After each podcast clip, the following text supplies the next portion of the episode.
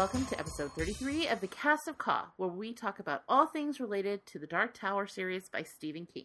I'm your host, Rachel, and joining me is the other half of my quartet, the one and only DJ. Aye, aye, aye. It's me. Welcome back, sir. Yeah, um, so uh, we're actually doing this pretty reasonably fast, aren't we?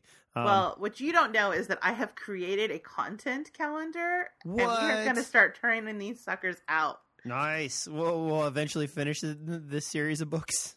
Yeah, uh, you know what? I looked, and there's only three more episodes, and we'll be done with this book. What? I know. And I don't know about you, like as much as I'm enjoying this book, and I am, I really am having a good time. I'm really excited to get to Wizard of Glass because it's the book that I think I've only read once. And I was so mad because it was like this book, spoiler lives leaves on a bit of a cliffhanger. And all I wanted was to know what happened next. And then the next book came out years later and it was like a prequel. So I was like, I read it, but I was like salty the whole time. So I'm excited to read it again with a more open mind. Well, we have so much cool stuff ahead of us too that like don't want to spoil anything, but you know, yeah, I also feel like I definitely sped through the the final books because they came actually came out in quick succession, and so they've kind of all blended together, and I don't totally have clear memories of them. So just as we go forward, a lot of it's going to feel like whereas these earlier books I remembered pretty well, these er, these new books are going to feel like almost like first time reads. mm-hmm. So that's really exciting to me. But and we're going to start getting them out on a regular basis. I have been thoroughly shamed by the listeners. and so I sat down and I put down I put together a full content calendar and if we stick to it, we will be putting out we will be putting out episodes every 2 weeks. nice. So that's exciting, right? Yeah, yeah, definitely. I I have one unrelated note that I would like to make for dear listeners out there. okay. If you are into cartoons, Oh, There is okay. a, and this is not Stephen King related. It's just I found it surprisingly deep and interesting. The uh, guy that created Adventure Time has put out a new cartoon called The Midnight Gospel. How is that? I've been It- meaning to watch it. It is super deep. like- Ooh. Like, yeah, you're not gonna binge this. This is No? one episode at a time. Reflect and then watch another episode. Makes you think about a lot of things, and also it's just like this like fever dream of a thing going on around that Mhm. conversation at the same time.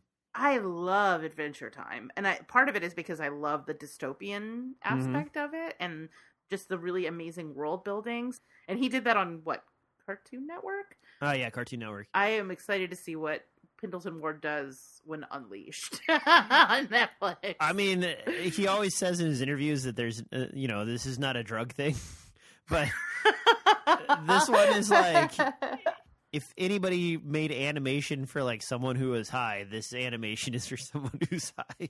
okay, all right. Well, I'm gonna check it out. All right, so All uh, right. bringing us all the way back around. Yes. All right. So the uh, plan for the episode. This week, we're continuing our journey through the Waste Lands with an in depth conversation about the Waste Lands, Book 2 Lud, A Heap of Broken Images, Chapter 5, Bridge and City, sections 21 through 25. And then after after that, we'll wrap up with a fun little like message from the listener. I put a call out on our Facebook page and um, for conspiracy theories about Lud, and we got we got a pretty fun one. So we'll save that for the end because it is pretty spoilery for the series. So we'll definitely let get, let people get out of here if they haven't read it before. Speaking of our listeners, DJ, would you do me a solid and remind our listeners of our spoiler policy? As usual, ladies and gentlemen out there, we try to let you know ahead of time before we cross over into the dark side that is the spoiler zone. We will put our face to the ground, listen with one ear, and hear that train a coming, and we will put up a sign that says, Please exit now, or you shall be spoiled. I mean, I don't know that I could have said it any better than that, people. I don't know where any of that came from, but okay. I loved it. I love it when you wax poetic. I'm not mad at it. I feel like we need some sort of super cut of all of your your rant, your like your openings and your closings.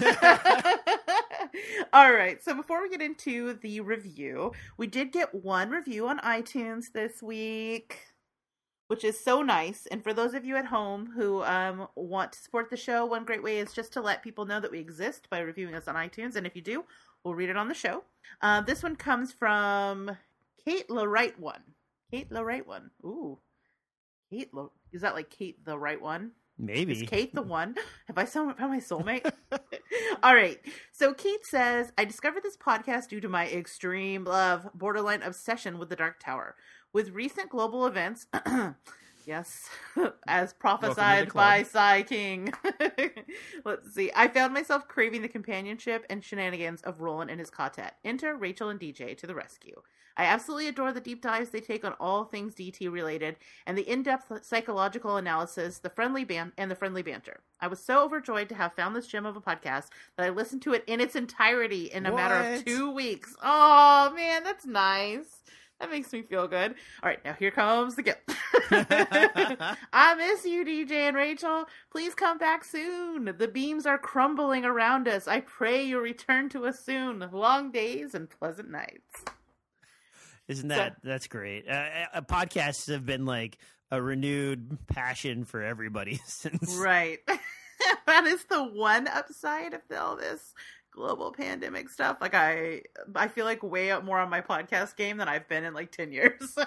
Oh man, I like I went back to episode one a Criminal before Oh. what's her name was even doing it, and like oh. started from scratch. Holy moly.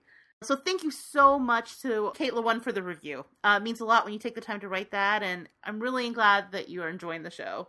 All right, DJ, let's get into some mid-world shenanigans. Okay, so where, where we- where do we leave off? Where we left off is uh, Roland and the gang had just crossed this crazy bridge, and we have Puss Man Junior rolling up uh, to, to to take Jake for possibly some nefarious uh, man boy love association. No, business. no, Nambla. uh, and meanwhile, uh, Eddie and Susannah get sent off on a quest to find Blaine the Pain, and Roland teams up with Oy on a Jake hunting expedition. Oy, oi, oi.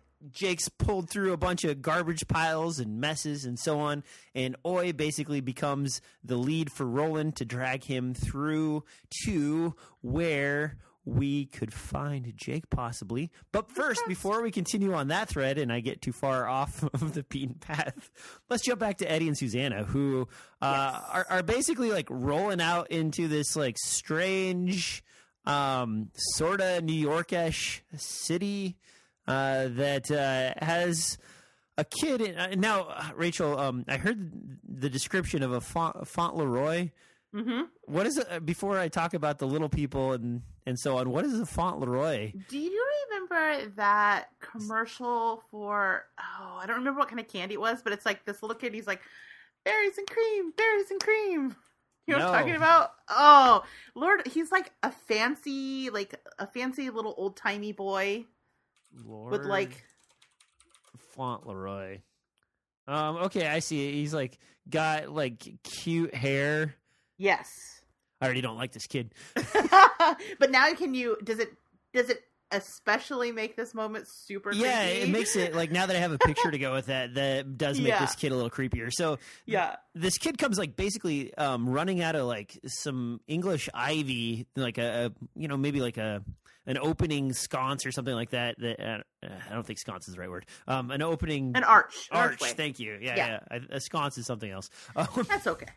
Uh, We're so- not architects here, okay? he comes running out of the with like some you know tr- uh, brush in his hair and so on and he's running and for some reason he's trying to get the brush out of his hair but he's doing it awkwardly with like one hand and he's really excited he's like they're gonna do the thing they're gonna do the thing you know and like uh, um eddie's just like looking at him and meanwhile susannah is like getting the getting the psychic powers on she's like yeah. Her she she her flashes spin sensors are tingling. yeah, she flashes back to uh, well. First, she notices that he's only using one hand to wipe wipe the the um the plants out of his hair, and and she's like, "Well, that's awkward." And then she thinks back to to Roland and Roland's explanation of Gasher as he came up. If only they'd have known um, or prepared for that, that he had you know an exploding egg before he got close enough to him, that they couldn't do anything about it.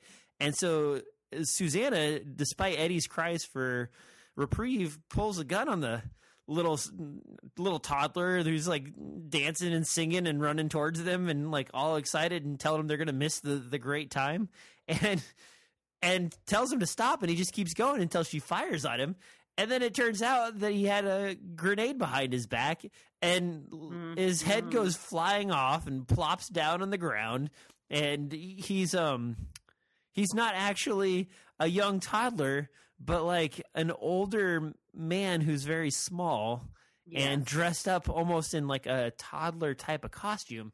And my envisioning here is almost like Oompa Loompa esque uh 70 year old children of the damned ish mix. Yeah it's not a great look. Yeah and he's like pussy and gross and yeah yeah he also has the the horse blossoms on his face. Yep the horse blossoms on his face. Mm-hmm. And this spurs on like the notice of the other uh, little people that are r- running about and i don't know if they're all little people. I think he in particular was a little person. So uh, maybe because they painted him as being so small yeah. I, I pictured all of the other characters you just got like a full wizard of oz vibe. I went straight to like willow almost only with like cute outfits and was like yep willow. that's what's going on here is willow.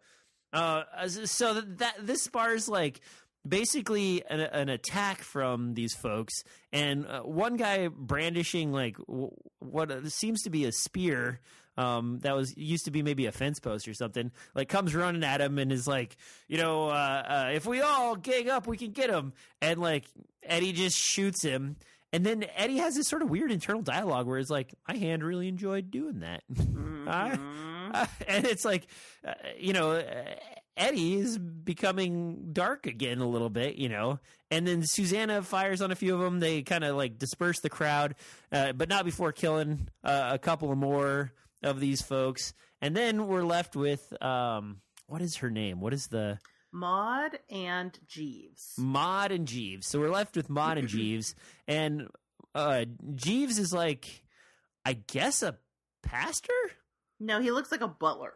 A butler, okay. And he has like two poofs of hair on either side.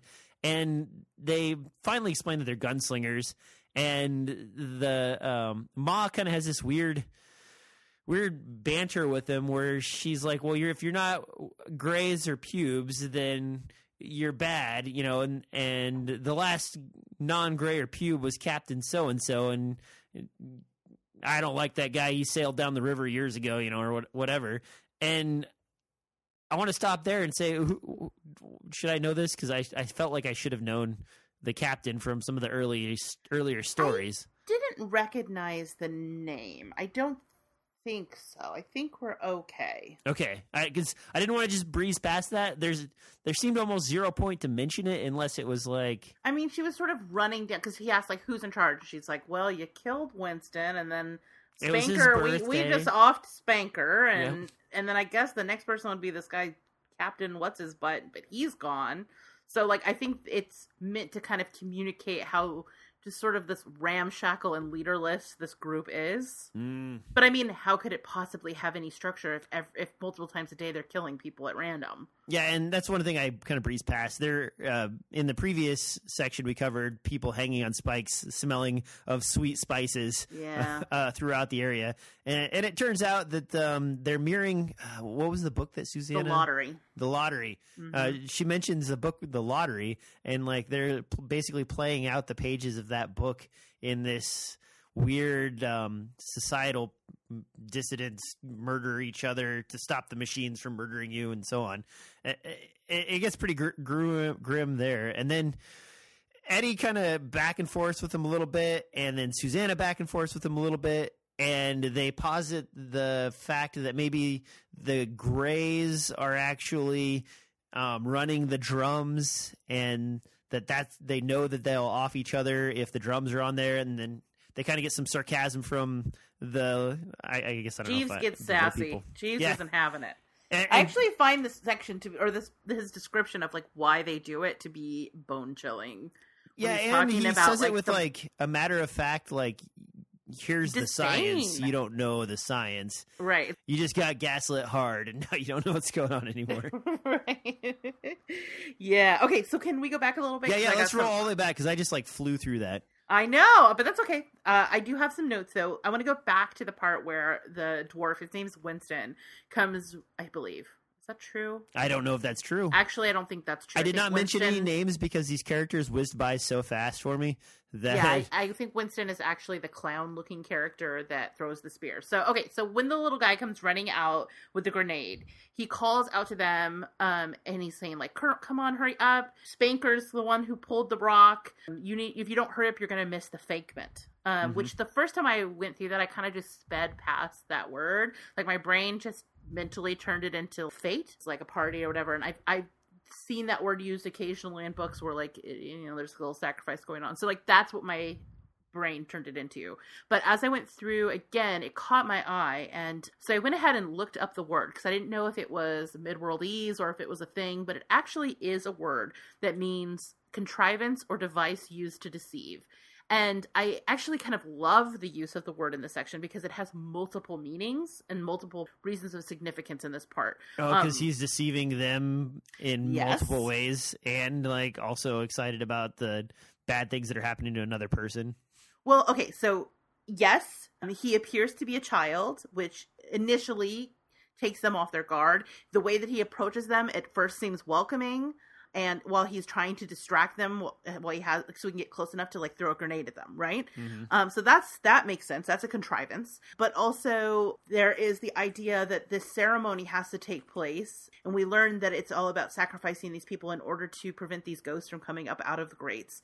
Uh, but what he doesn't even realize is that, like in the use of this fake mint that what they are doing is basically a, a contrivement, a deception that controls them and gets them to kill themselves off because the people under the city know that, that that this is going on upstairs. And even though i don't think that they were necessarily responsible for the music later on gasher talks about how like they avoid these metal grates because or these metal manholes because they believe that's where the monsters come out of. And so Mhm. you get the idea that they're like fostering this superstition. So what they're actually doing what they call the fakement is in fact an actual fakement even though that isn't necessarily what they think it means. It's like uh, Inception for yes it's fakement inception. Exactly. So i thought that was really interesting uh, and pretty multi-layered. Hmm. uh, the other thing that happens in this section is that we detta kills someone for the first time. Or no sorry susannah. But when she goes into her her gunslinger mode what happens is that detta sort of reemerges to the surface.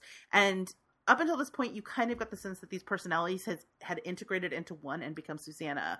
But at this point i think it you understand that it's a little more nuanced than that that detta and odetta do still exist within susannah. It's just that she is now the dominant personality and those personalities only come forward in order to benefit and serve her rather than taking over and controlling and dividing her which i think is just an interesting little wrinkle into understanding her psychology.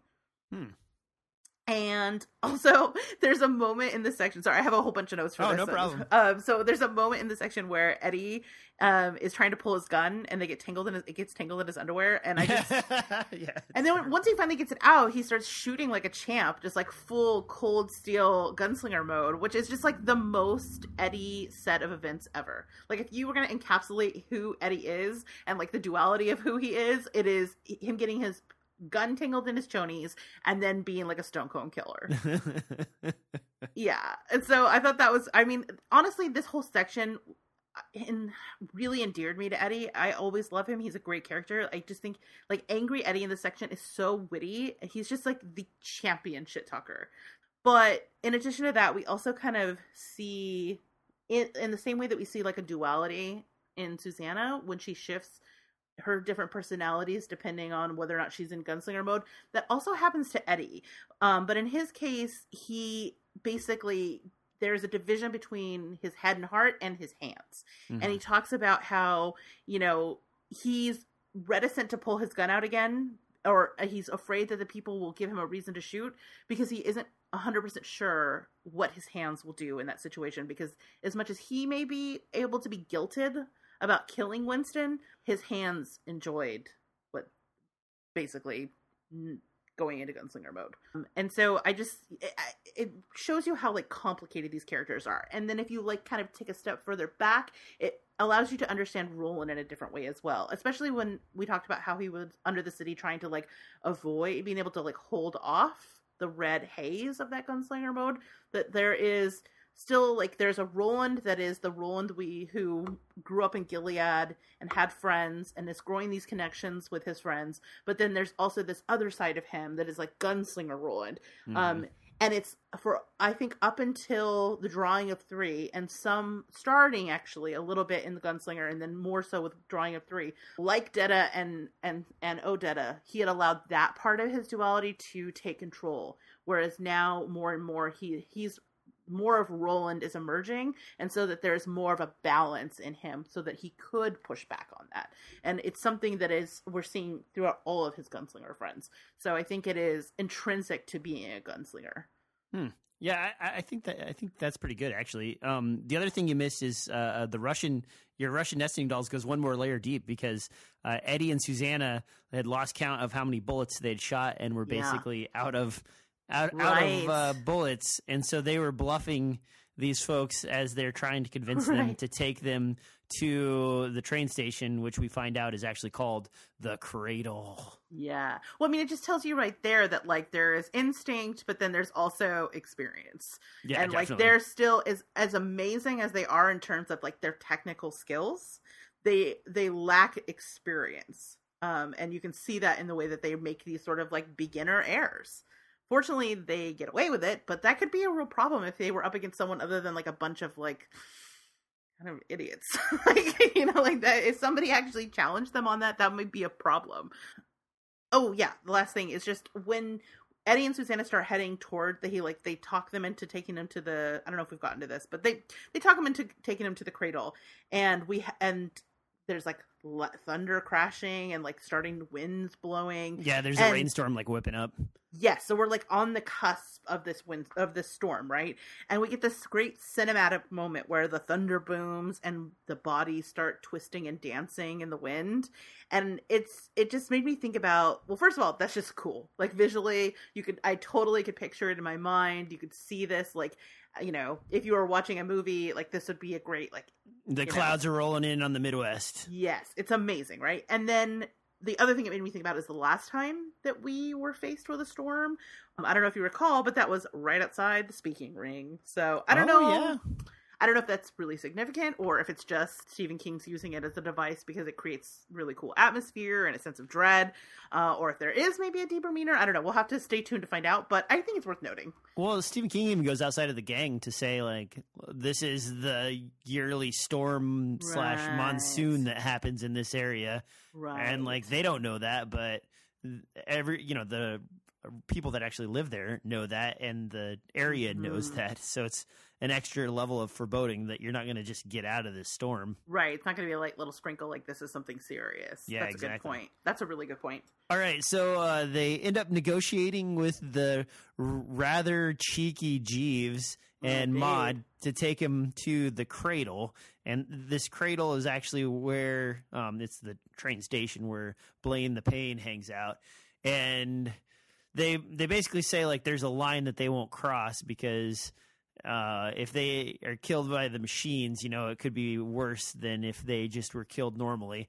And and Mhm. Maud does this weird but like sort of changes your feeling about these rather crude and sort of um old timey religion people and she like reaches down and kisses one of the fallen guys on the forehead and you know says uh um, I'll meet you at the end of the path. You know, don't forget about me. And Yeah. it's sort of like a touching moment where you realize that, like, even though these people have gone way off course, that deep down inside there's still some semblance of like a strange version of humanity floating around inside of them. Mm-hmm. And the Yeah. other other thing that I wanted to mention, and um, and this is kind of important too, is um, Susannah uh, when she's like kind of bickering back and forth with the the two. Uh, she she says there's no such thing as ghosts, and like Stephen King takes a moment to reflect on the fact that actually, as soon as she said it, those words rang hollow, and she could Mhm. think of many examples in this world of ghosts. Yeah. And it's like- That's not really a, a good argument against these folks who say like there's ghosts in the machine. Well, yeah. I, mean, they may not bring people back to the life, but there's it's that interesting thing where superstition and st- stereotyping always has some sort of weird seated root that Yeah. someone points at first to be like, well, what about that? Yeah, that's a really good point. Oh, the way that they talk about Blaine in the section two really does make him super creepy. Like when they talk about him being the cruelest ghost in all Yep, of this exactly. cruel world, and kind of start getting our little hint of how Blaine works. You know, the people in River Crossing told us made him sound like just this amazing technological marvel, right? Mhm. But then when we get a little bit closer and the people that actually live in his sphere of influence, it gets a lot scarier. It's very mysterious that this like drunk guy goes up there and like he, he they hear him like whispering questions to him and then kills him. Is you know, like it really does raise the stakes for our gunslingers. kills him with a flash of blue light underline. Mm-hmm. Mm-hmm. Mm-hmm. Okay, so and that was a rather long section, guys. So um, we both actually had a few little nuggets we wanted to point out. So excellent. I, if anybody knows the significance of the the captain that you know hops on a ship yeah, and sails missed. away, Yeah. let us know because I still I have this nagging feeling that I should know something more about that guy, but I just didn't have the wherewithal to to figure it out. So Yeah, reading through these chapters, I realized I need to just go ahead and get e copies of all the books so that I can go back and search through them. yeah, yeah. You know what I mean? Like, I find myself looking for PDFs online. can I just find out if this is something that has been referenced in a previous book? So I think, yeah, next time we talk, I will have answers. Your notes just go next level. there, oh, get ready. So, uh, and next we find uh, Jake hanging out with his good pal Gasher, Ugh. the, the pus-faced elderly gentleman. Makes you feel uncomfortable the whole time. Ugh. Uh, they're kind of like sprinting through uh, areas uh, back and forth, and Gasher's doing his normal thing of like whacking him. And they finally uh, stop. Everybody's heart's beating, but Gasher especially. And uh, uh, Jake's kind of like hoping that he he passes out and dies. And Gasher kind of makes humor of it as they go along, like my old ticker and so on. And they eventually come to this manhole, and uh, uh, uh, Jake basically is forced by Gasher to lift up this manhole and uh, head underground. It's a slippery. It's a s- slippery, like moss covered ladder down there, I guess, and the, the Mhm. manhole's pretty heavy. Jake like feigns not being able to do it the first time, and Gasher increases the threat level to if you want to have any teeth by the time we get to the Tick Tock man, you best Well, he he threatens to tear his tongue out yeah and tells him, "You're welcome to bite me, because then you're gonna get get my I got." yeah poison I'm like, blossoms via the blood. Jesus, this is dark. Yeah. Even for Stephen King, this is dark. and and so they head down into the sewer. Apparently, it's uh it's really dark and and um kind of just gross down there, and and then that's it. But you have a star here, so um as I, these are sh- much shorter and I move fast. Uh, yes. back well, up. I mean, I mean, this does definitely is one of those sections where it's mostly just like a series of kind of events moving the plot forward. But there is one thing to note because, especially after all the time we just spent like focusing on what was going through the minds of Eddie and Susannah, um, is that we do kind of get a look at how all of Roland's baby gunslingers um, are feeling about death and dealing with it here in the city of Lud. You know, they're being confronted and tested in ways that they never have been before. And Susannah is shook. Eddie is of two minds. Uh, but Jake is ready for some stone cold murder. Something that he's surprised by that it basically that the desire for murder could take root in his heart so quickly. I mean, to be fair, if anybody deserves to get straight up murked, it's Gasher. but I think that that is significant that he feels so strongly about it. But also, unlike you know other eleven year olds who might you know I hope you die, you know you were mean, so I hope you die. Like you get the sense that this little baby gunslinger he not only means it but will act on it given a chance. And so, like I said, I think we're all seeing what happens when our gunslingers are put to the test, and that they're kind of they're ready to be killers. Which well, is and, and even a Gasher kind of sees it in Jake. He he, Yeah. he says like he, you know, this, what, it, what was what was his phrase? You don't sweat anything for me, or you don't have sweet sweat for me or something like that. uh, Where it's basically like you know you're actually hoping that I die. I mean, the voice of the audience has spoken. Yes. We're all hoping you die, buddy. so uh, we cut away. This is like sort of a 24 esque situation where it's like boom, boom, Dun, dun, dun. Dun dun dun. Yeah, and then we move on. so now the camera spins out of frame, and suddenly we're hanging out with Roland and Oy. Um, Oy has been hot on the trail to help uh, uh, find Jake, and they they get to this spot. Um, one of the booby traps Roland's already kind of swung past, which is the more complex one, and that one had like the guide wire that we talked about earlier that he he just barely missed. But he gets this next trap, and the next trap is like a fountain, you know, the size of several cars just hanging from the air, yeah. and some like poorly concealed cobblestones that are so much for my theory that this was like a super advanced trap last time. Yeah, I know. Fool. Just what I know. and, and like you almost get the feeling like because um earlier on uh Gasher kind of waved some praise at that first trap. Hmm and he also mentioned that it was a um the Tick Tock man that had a lot to do with that one. But Gasher's also proud of this next one and this is a stupid one. And you almost wonder if like Gasher was responsible for this one and the Tick Tock man was uh, responsible for the more clever one. Oh, tick- oh, Gasher's such a dummy. Yeah, and he's like, "Yeah, I, I, I did good. I did good on this." Um, so the, the Roland's like, this is absurd. Roland sees it and is like, "This is dumb," but Yeah. he's like, "You know what? Um, we don't want them to think we're still on the trail." So he like kind of chucks a rock into the mechanism and generates a nice big uh, crash, so that uh, Gasher and Jake and he actually Roland kind of like internally thinks like. Jake should be smart enough to know that I wouldn't fall for a trap this dumb, but he's in a stressful situation right now, so Right. it is possible that you know he misinterprets this um, but that's a choice that has to happen and so he sets the trap off the trap goes boom and then roland follows oy all the way over to where the manhole is and strangely enough because oy is like a non-domesticatable creature yeah. uh, Oy allows for Roland to like make a makeshift leash and put it on him because he knows that Oy's smelling skills will be enough to get him through the darkest portions of the sewer where he cannot see. hmm And you you almost get like Oy chest raised and poofed out and like he he suffers through the indignity of a leash so that he can help Roland.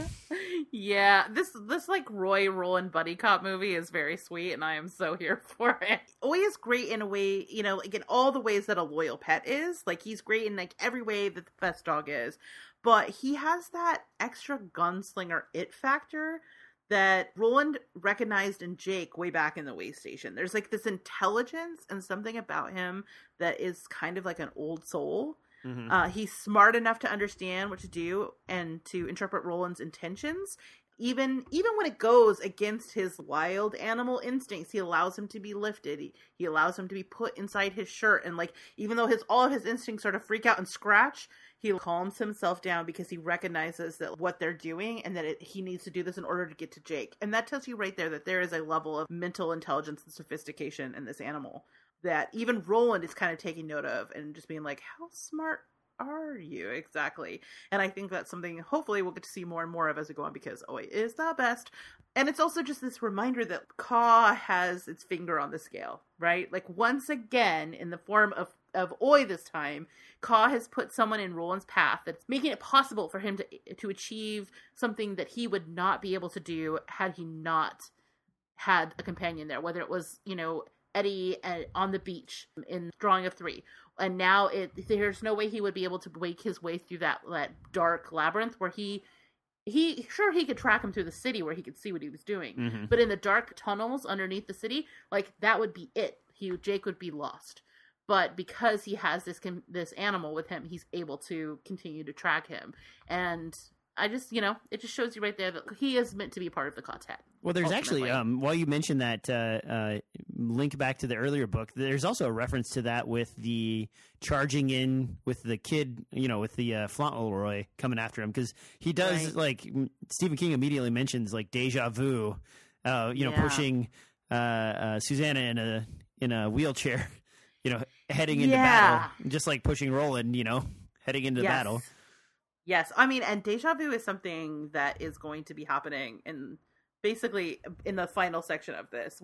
Like this this section, we'll get to it, but there's like a, you know that saying, "History doesn't repeat, but it rhymes." Hmm There's some of that in this section, but we'll get there. I'm getting ahead of us. It doesn't repeat, but it, that's a good one. I don't know if Yeah. I do know that saying. Oh. I'm gonna have to. Well, then I made it up. No, I'm just kidding. Good job, clever, the, clever girl. Thank you. Me and the Velociraptors. um, okay, so then we uh, we 24 it back to uh, uh, Eddie and Susannah. and this is actually section 24. Just saying. No, yeah, that's Just true, it is. That that was not me being clever, FYI. That was pure accident. Um, so they kind of like roll into the cradle, which turns out to be this like sort of beautiful fountain covered uh opening and like they're looking around and realize that like everything looks nice and there's a gold statue in the middle and and there's no graffiti and there's no detritus and they realize that there's these little like nozzles coming out of everything and, and there's basically these pristine fountains everywhere that have been continually rinsed by uh, these nozzles uh, and it, so like you- imagine like waterworks with a giant gold statue and they like l- look at the gold statue and it has a cowboy hat and a gun and an olive branch hmm and then they they kind of look closer and it maybe it's not Roland per se but it's a gunslinger definitely that shows up in the middle of this plaza as like a sign of protectorate and so on. And that's super um ominous. Like Mhm. ha- as the gunslingers come through here before you know uh were they also part of this society when it was still at its peak W- was a gunslinger like a spiritual man that deserved like a gold statue to be ro- risen from the ground for and Mhm. you got two stars here so I- i'm guessing you have some stuff to say on this Well, I mean, I- there's something. I mean, I wasn't. It isn't in my notes, but there's some like debate about like what is a gunslinger doing on the top of this building because the timeline is wrong.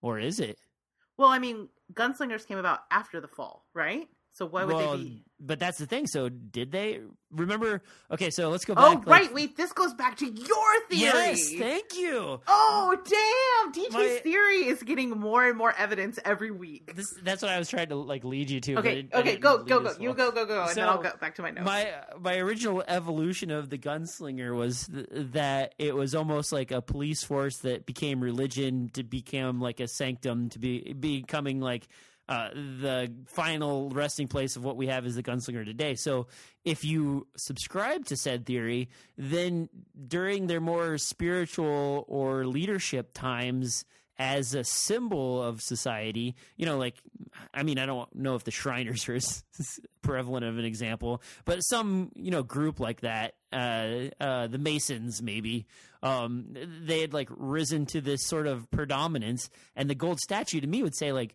yeah, um, they're a symbol of protection, but they're like a symbol of maybe even religion or safety or societal norms, you know, all those things. And I, I don't know if this theory will get knocked down in future books. I'm I'm curious when we get to the next book because I feel like that's where we're gonna get all the family and lineage stuff. yeah, exactly. Is that origin person of note the first gunslinger, or is he a gunslinger? Because if he is a gunslinger, then your your theory lives on. If he is the first gunslinger, well, Mm-hmm. Then it doesn't work. But we don't know that yet. So as of for right this minute, we I'm still hundred percent like a total cop to gunslinger truther. I just, I, I don't know. It, it sounds kind of cool to me to like almost turn a working class group into like um some sort of like spiritual thing and then continue on back into their like devolved state again as the world Yes. moves on uh, Rise of the working class. I love it.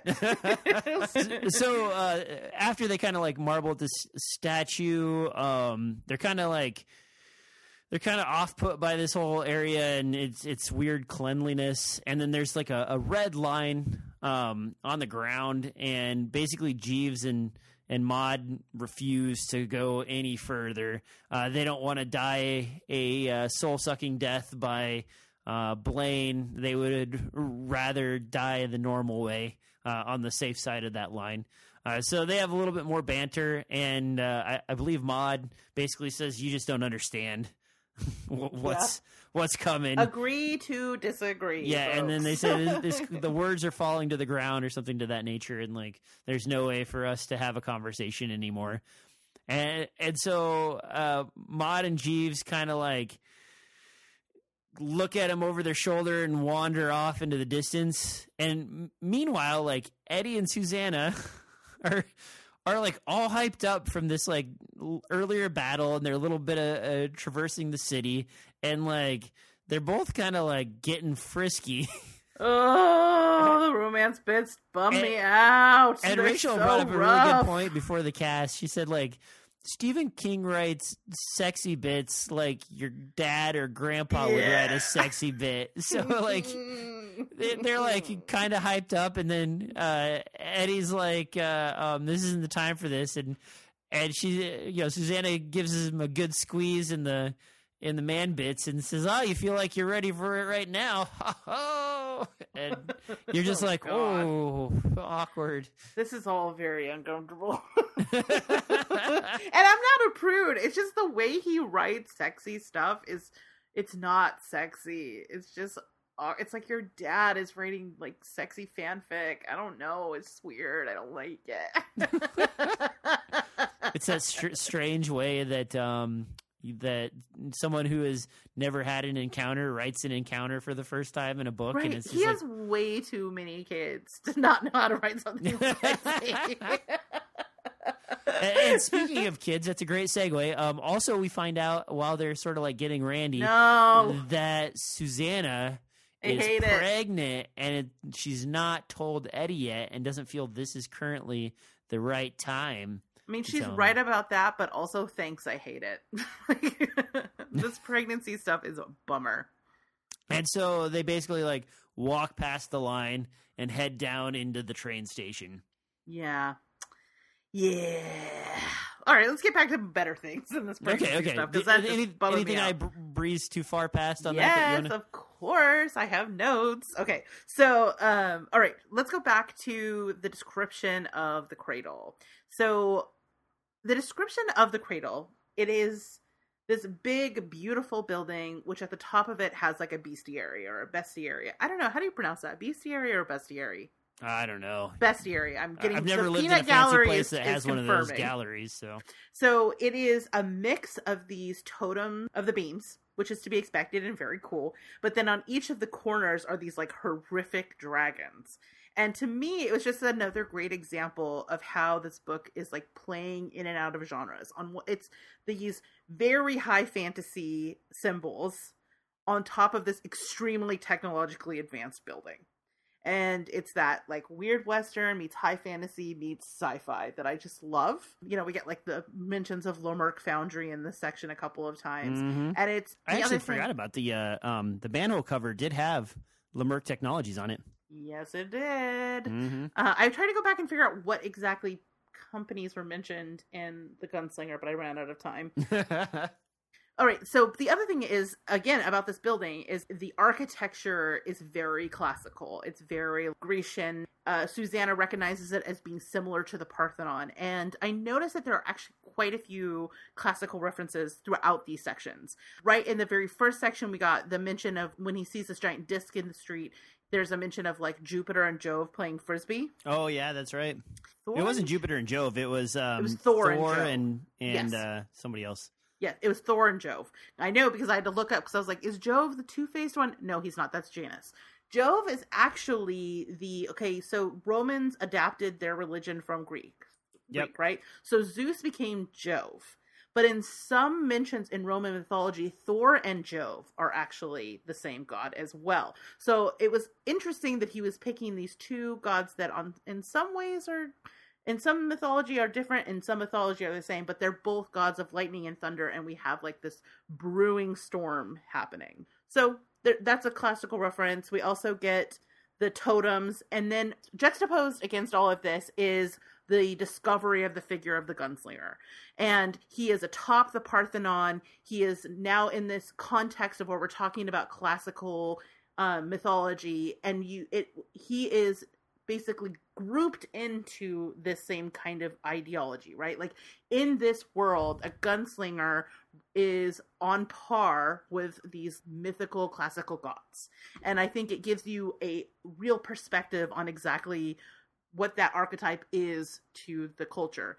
And you see it again in the way that when they're when they tell Maud and Jeeves to go away, and Jeeves is concerned that Maud or that the gunslingers are going to shoot them in the back, and Maud tells him like, no, gunslingers wouldn't do that.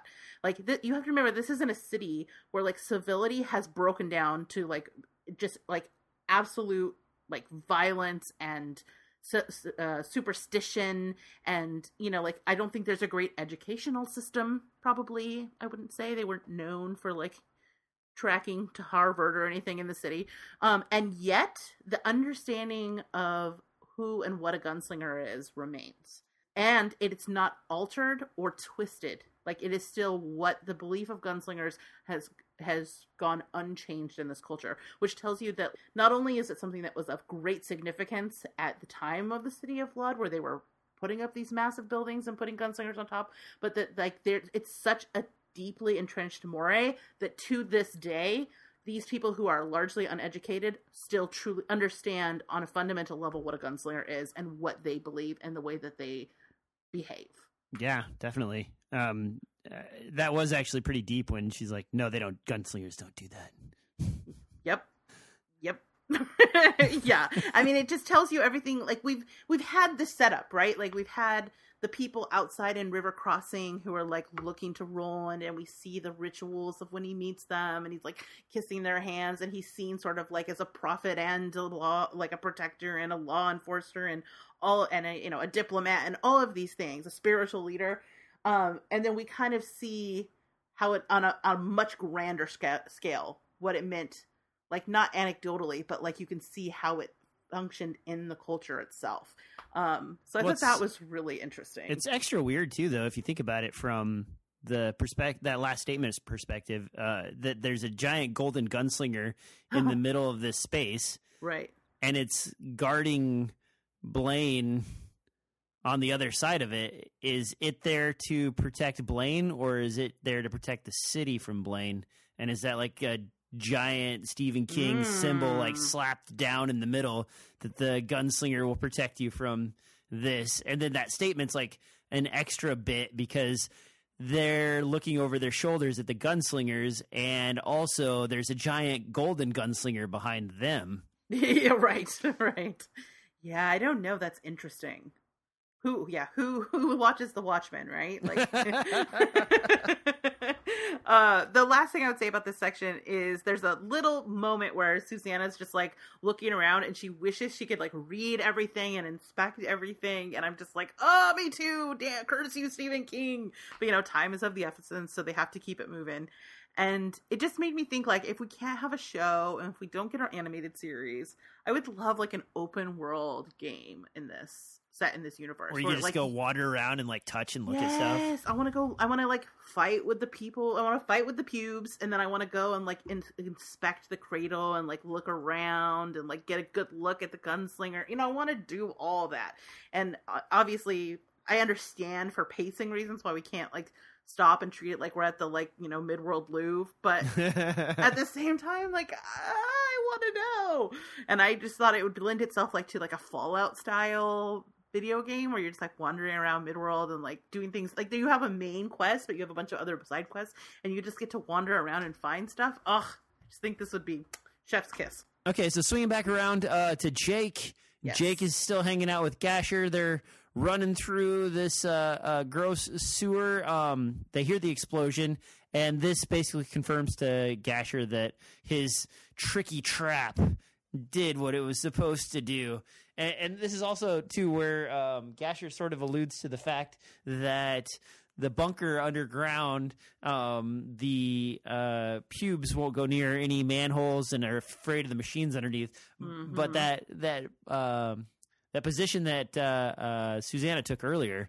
is actually legit. That uh, it turns out the Greys has Yeah. got a secret camp down in the the bowels of the city where they've got years of food stored up and uh, a little compound and a easy method for tricking the pubes into killing each other and yeah. they don't have to worry about it because the pubes are afraid of the sewer because of the machines. Yep. So that's extra dark. Yeah, no kidding.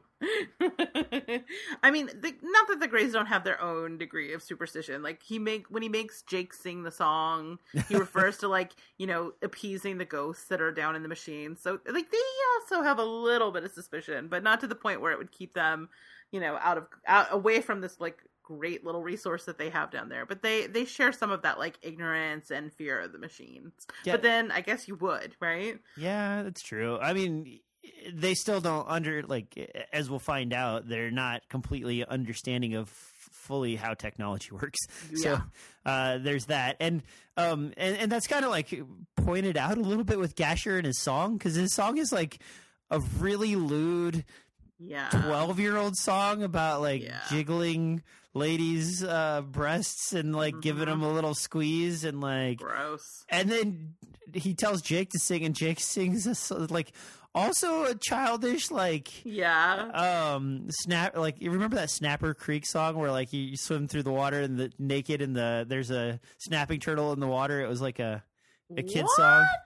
Yeah i don't remember how it goes but it, it has something to do with like um the snapping turtle in the water and you swimming through it naked it, it was like a i want to say it was um a chuck berry little ditty or something like that oh. A- okay. Anyway, uh, that was the scandalous thing that was played in boys' bathrooms when I was 11.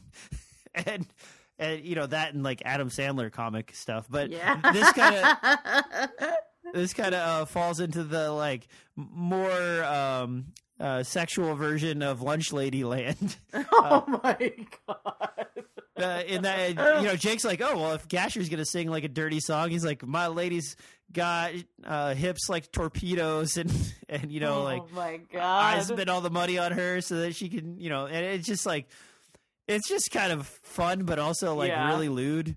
And then Yeah. Gasher basically like Jake's wandering along and like uh, he grabs him by the ear and like stops him from falling into a big hole, but also is like I should have let you fall because you sing so horribly that it would have been a justice to the world to, to deprive them of your awful singing skills. yeah.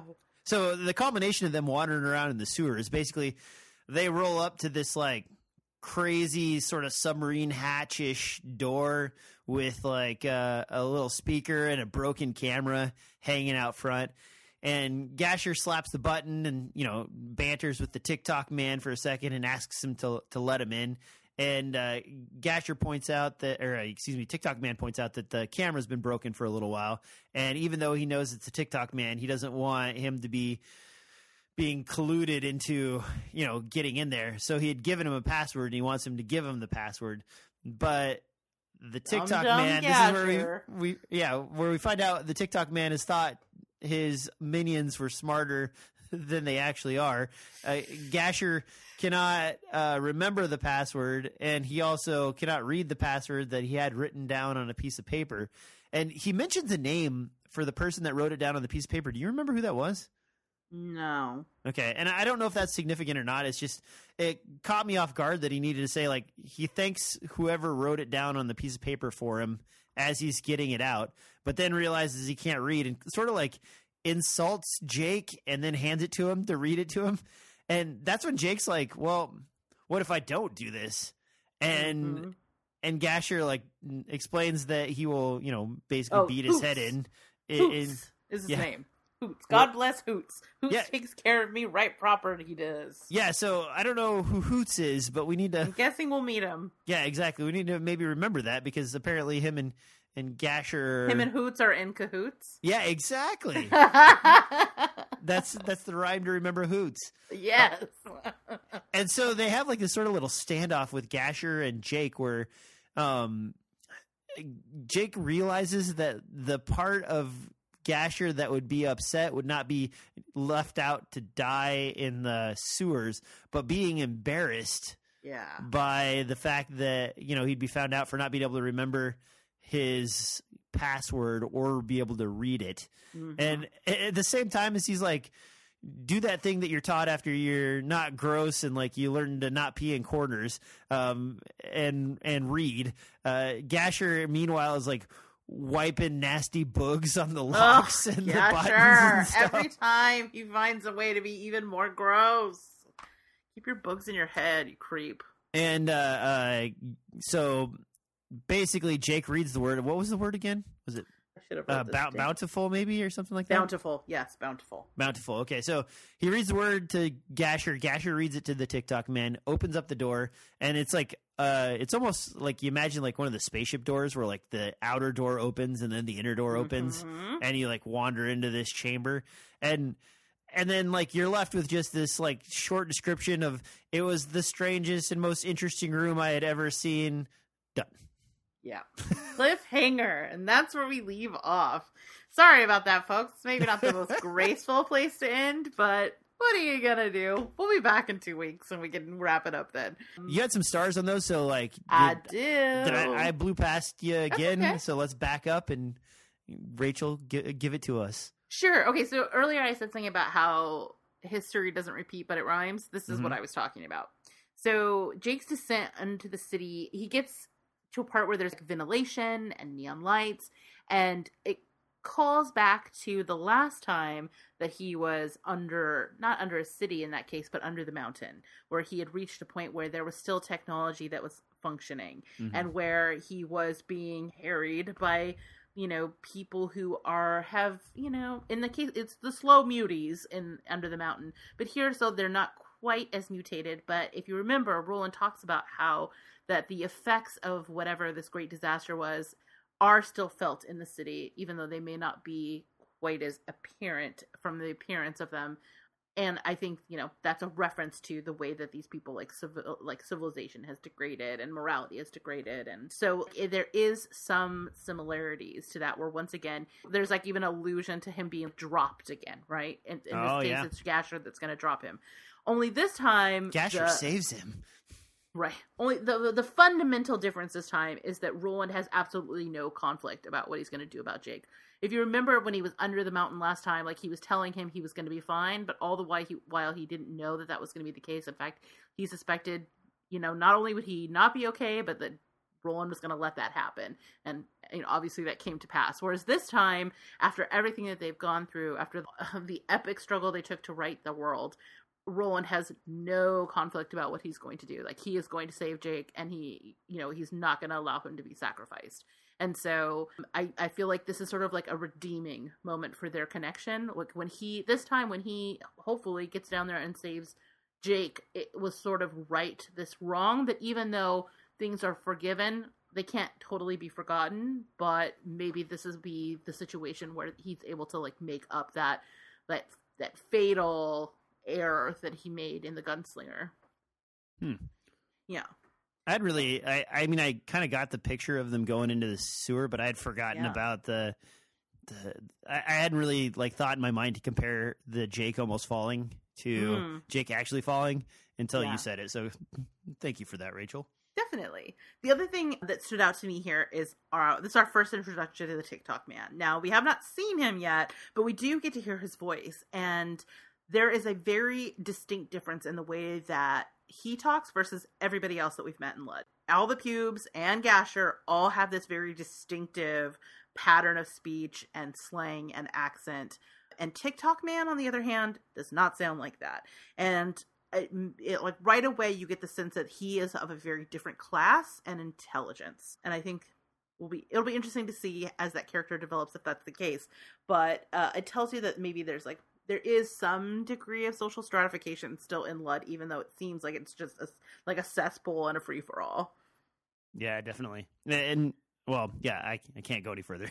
okay fair enough all right last thing is that i i just like this moment where jake picks up on gasher's weakness Mhm. that he recognizes that what Gasher fears because he's like a dying man is not death. Like there's no threat that he could make against his life that would have an impact, but he does still have a weakness. He still does have a leverage point, and that is his fear of humiliation and he recognizes that that has potential to be beneficial to him and it also is very clever and reminiscent in the way that Roland reads people you know so it shows you the ways in which maybe at this point Jake is not quite as technically skilled in terms of a, a gunslinger but he does have that way of seeing people that that Roland does and that I think gunslingers are expected to. And that's pretty freaking sophisticated for an 11 year old kid. Well, he also was mind melded with Roland for a while, so that mm, you know, maybe oh you mean Eddie? Or yeah, yeah, excuse me, with Eddie. So like maybe there's do you feel like Eddie like has that same skill set? I don't know.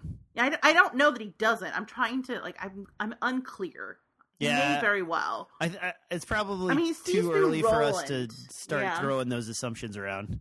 I mean, he definitely sees through Roland in that like conversation that they have before they get to Lud. So maybe he does, and I'm selling Eddie short. Yeah.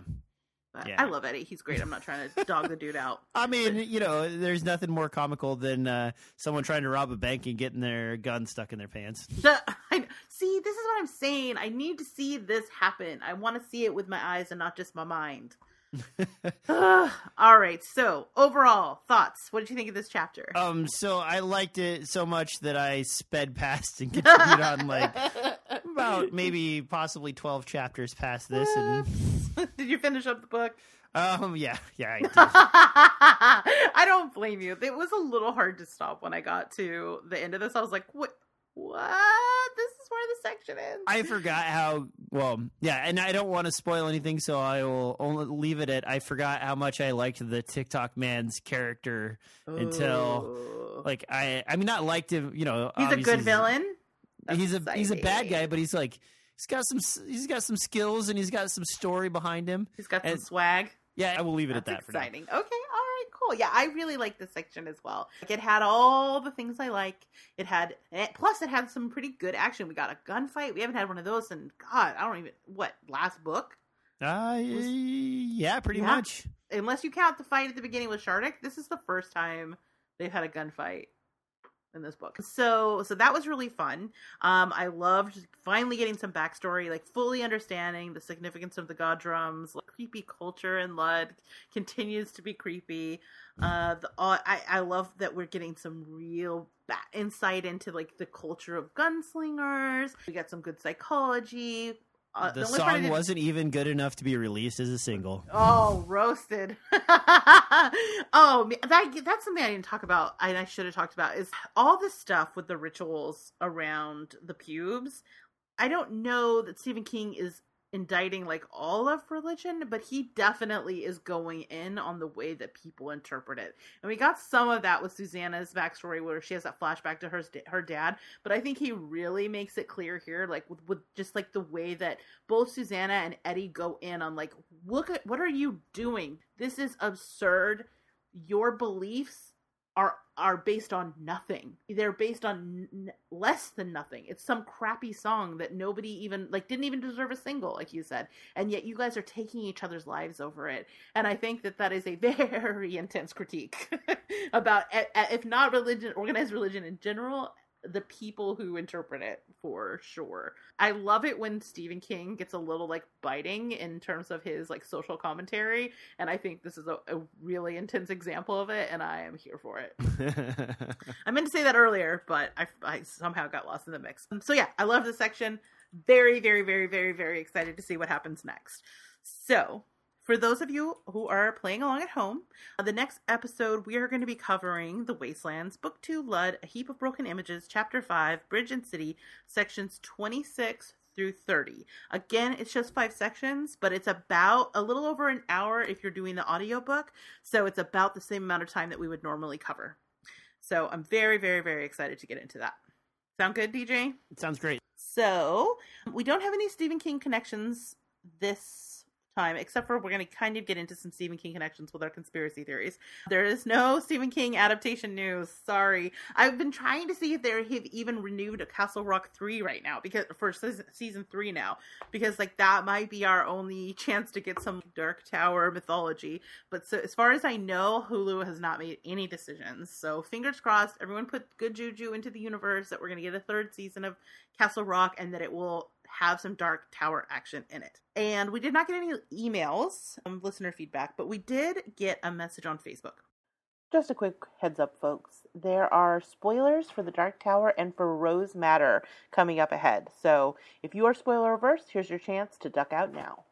I put a call out on the Facebook page. I don't know if you saw this, DJ, where I wanted to know everybody else's conspiracy theories about Lud. Last time I put out my conspiracy theory that I think that the Man in Black, or sorry, Randall Flagg, aka the Man in Black, whatever you want to call him, Walter O'Dim, 5,000 other names, may have been the person who turned the stereo system back on in Lud and played with the levels so that you just had the like drum beats.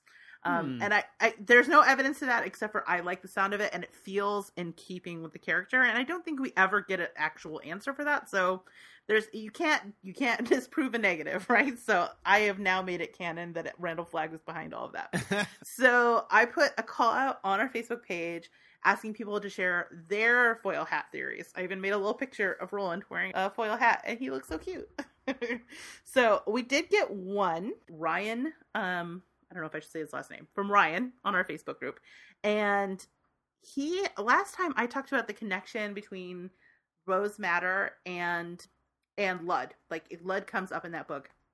And I read that book, I don't know, 15 years ago, and I liked it at the time, but I barely remember. I just remember that there's some stuff about a minotaur and, and okay. she goes through a painting. I don't I don't totally remember all of it. But obviously because actually I guess part of the book takes place in Lud.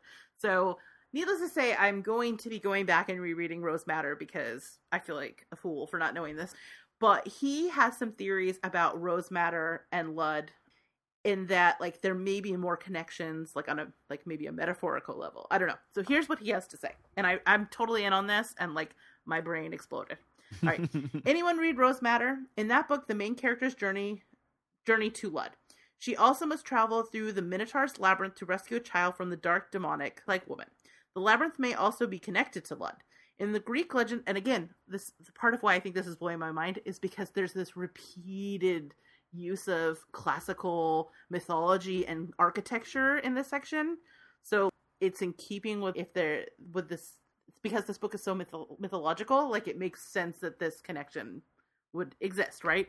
Okay, in Greek legend, King Minos hired Daedalus and Icarus. Remember, Icarus got brought up when we were in um, river crossing. Okay. To build the grand labyrinth below the city to hold the sun captive. Now, in the Dark Tower, the city of Lud is has a legendary figure that was obsessed with flying and crashed as a result and died as a result, which we oh, already met, oh, okay. which was David that... Quick, I think his name was. Yeah. The city itself is a dark labyrinth, and Roland's rescue of Jake. Spoiler alert! I guess we probably should warn people. Spoilers! Spoilers! There's spoilers, spoilers. for this book and potentially for the entire series. So if you are someone who has not read the book, goodbye. We'll see you next week. Thank you for listening. We love you. but if you are spoiler adverse, now it's time to go. If you are not spoiler adverse, get out. Okay. All right. So I think they've all left, right? All right, we're all we, we're all on the inside now. Okay, inside scoop here. All right. So the city itself is a dark labyrinth, and Roland's rescue of Jake holds some parallel to Rose Madder's rescue of the baby in the book, and some of the legends around the Minotaur of Greek mythology. I'm not sure that any of these connections are super relevant, but they make sh- the whole mythology of Stephen King's Dark Tower series more interesting to me. One more thought. Could the demonic lady in Rose Madder be connected to Mia? The baby Rose rescues connected to Mordred? This connected uh is this connected to Jake's birth into Midworld and Mia and Susannah's strange mystical pregnancy? Is the Crimson King pulling the strings of either? Did his minions plant the painting that allowed the dimensional travel in that pawn shop in Rose Madder? I love it. That is some like tin foil hattery, and I am here for it. Any thoughts? I know you have not read Rose Madder. No, and so I don't feel like I have anything intelligent to say on that matter. I mean, Rose seems to matter though, so Oh my god. So that was awesome. Thank you so so much Ryan. That was that was really fun to read. It's fun to think about. I mean, that's half the fun of these books, right? Because it's a multiverse and there's like all the the layers of the multiverse. It allows play with these ideas and see how they kind of work together and it also leaves a lot of room for tinfoil hattery. Awesome. So everybody knows what to read for the next chapter. We don't have any other listener feedback. Well, if you do want to get in touch with us, we'd love to hear from you. I'm going to continue to throw some questions onto the Facebook group because I do think that's a lot of fun. But also, if you have something like a little bit longer that you want to share with us, thoughts about the chapters, things coming up, you can email us at castofka at zombiegrrlz.com. Um, or you can just hit us up on the Facebook group. Uh, we'd love to have you join us over there and join in the conversation. And if you're enjoying the show, we do ask you to do us a little favor and leave us a review on the iTunes. And if you do, read it on the show. So there's that too. All right, I guess that is it. Now, DJ, I know that you said you have retired from the internet aside from this podcast, but that's not necessarily true anymore. Do you want to talk about where else people can find you on the internet, or is Oh. that still like hush hush? No, no, it's uh, I, I believe it's being released into the public. I mean, I Um, knew about it. so the the extremely long running uh, Splattercast, which was one of the R.I.P. oldest and longest running horror theme podcasts on Yep. the internet. Period. I believe. How we met. It's, how, how long? Did, I think we went like fifteen years. Something crazy like that. Yeah. Um, we're not bringing the Splattercast back per se, as in we are not going to be reading any or uh, being forced to watch any horror movies. We're we're all kind of done with that. But what we are going to do is have casual conversation from the previous members of the Splattercast uh, every few weeks or every week, whatever we decide on for timing. And you'll be able to listen to us again, talk about what we've been up to, what movies we're working on, uh, what Mike's strange regimen is for breakfast, lunch, and dinner, as it is the same every single day. Uh, I will be, each of us will be picking one thing that we don't think the others have uh, um, experienced or, or are familiar with, and like laying that on the group to experience for themselves and come back with reports on what kind of horrible song I subject them to and so on. So it, it should be pretty fun. In these times where we're all locked up, it's it's great to have like a group together to chat. yeah. And Rachel, I hope to ha- hear your voice on the uh, the reimagined Splattercast as well. I think they have a name for it, but they're bantering around. I do not know what it is. Um, I am not a responsible podcaster. Uh, No also, on a side note, um, I do have a garage again. And my machines are starting to turn up. Uh, you may very well see a um, gunslinger art thing that I started working on about. I want to see that. I saw the beginnings of this, people. It is so rad. I uh, I started working on it and then I moved and have had no space for machines since then. But uh, I will probably make one canvas to start with and post it. And if anybody is interested, we can throw that into like an Etsy or something like that. And Rachel, I still promise to make you one. And I apologize; it's been so long It's since totally I've gotten fine. to the project. Better Um, late than never. I, I'm it's I'm willing to wait. It is so cool, you guys. Wait till you see it. That's awesome. Well, I cannot wait to hear the podcast. I miss hearing your voices, and you know, because we're all even before we were on lockdown, like you guys are living in another state. So um, I miss that, and I'm really, really, really excited that you guys are coming back. Yeah, so that's awesome. But if you want to hear some more of various podcasts, I am on the Stream Queens podcast with my friend Mars, where we talk about horror movies that you can stream on the internet. I'm on the Zombie Grrlz podcast, where we talk about horror from a feminist perspective. I'm on the More Deadly podcast with the theme song, a brand new theme song created by none other than one DJ, where we talk about horror movies directed by women. I, I thanked you on the latest episode. I forgot I even created that. I don't Ah! remember. yeah, so on the latest episode, I was like, I I have some housekeeping. I need to make sure to let you guys know we have a new theme song. You probably noticed it's by our friend DJ. Not that he'll ever hear this, but I just need to like let it be known that he is the creator behind this. Um, so thank you. And now I'm telling you personally, since you know you're probably not going to hear the show. And what am I forgetting?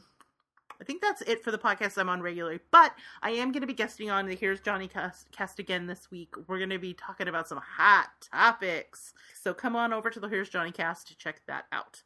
And that is it for me. DJ, buddy, pal, member of my forever quartet. Want to take us out? Uh, I feel a little uh, confused and um, um, uh, self unaware, apparently, that I had completely forgotten that I'd even worked on and or created anything for Rachel at all. And it was such a surprise to me when she mentioned it that I had forgotten that deeply. Uh, um, so now I'm wondering if I'm living in some sort of strange multiverse or new Yeah. universe. Where, Somebody, some code got messed up in the simulation, dude. yeah, I know. I, I I'm actually scrolling back through messages now to find it so I can listen to what it sounds It's like. great. That's so funny. You're just too prolific. You're like You're like sai King, man. Well, I, I um, as I close out, I will tell you guys that I do write uh, probably five to ten songs a, a, a week, um, and they just get thrown into an archive that no one ever listens to. So, all right. On that note, guys, if you Yes. want a song written for you with your name in it, uh, I don't know. Does twenty dollars sound like a reasonable price? Like we'll start Sounds selling to me. songs. We'll sell whatever because we're all stuck at home and we have nothing better to do. we love all of you, so thank you for coming. Good night. Bye, everybody. that was great.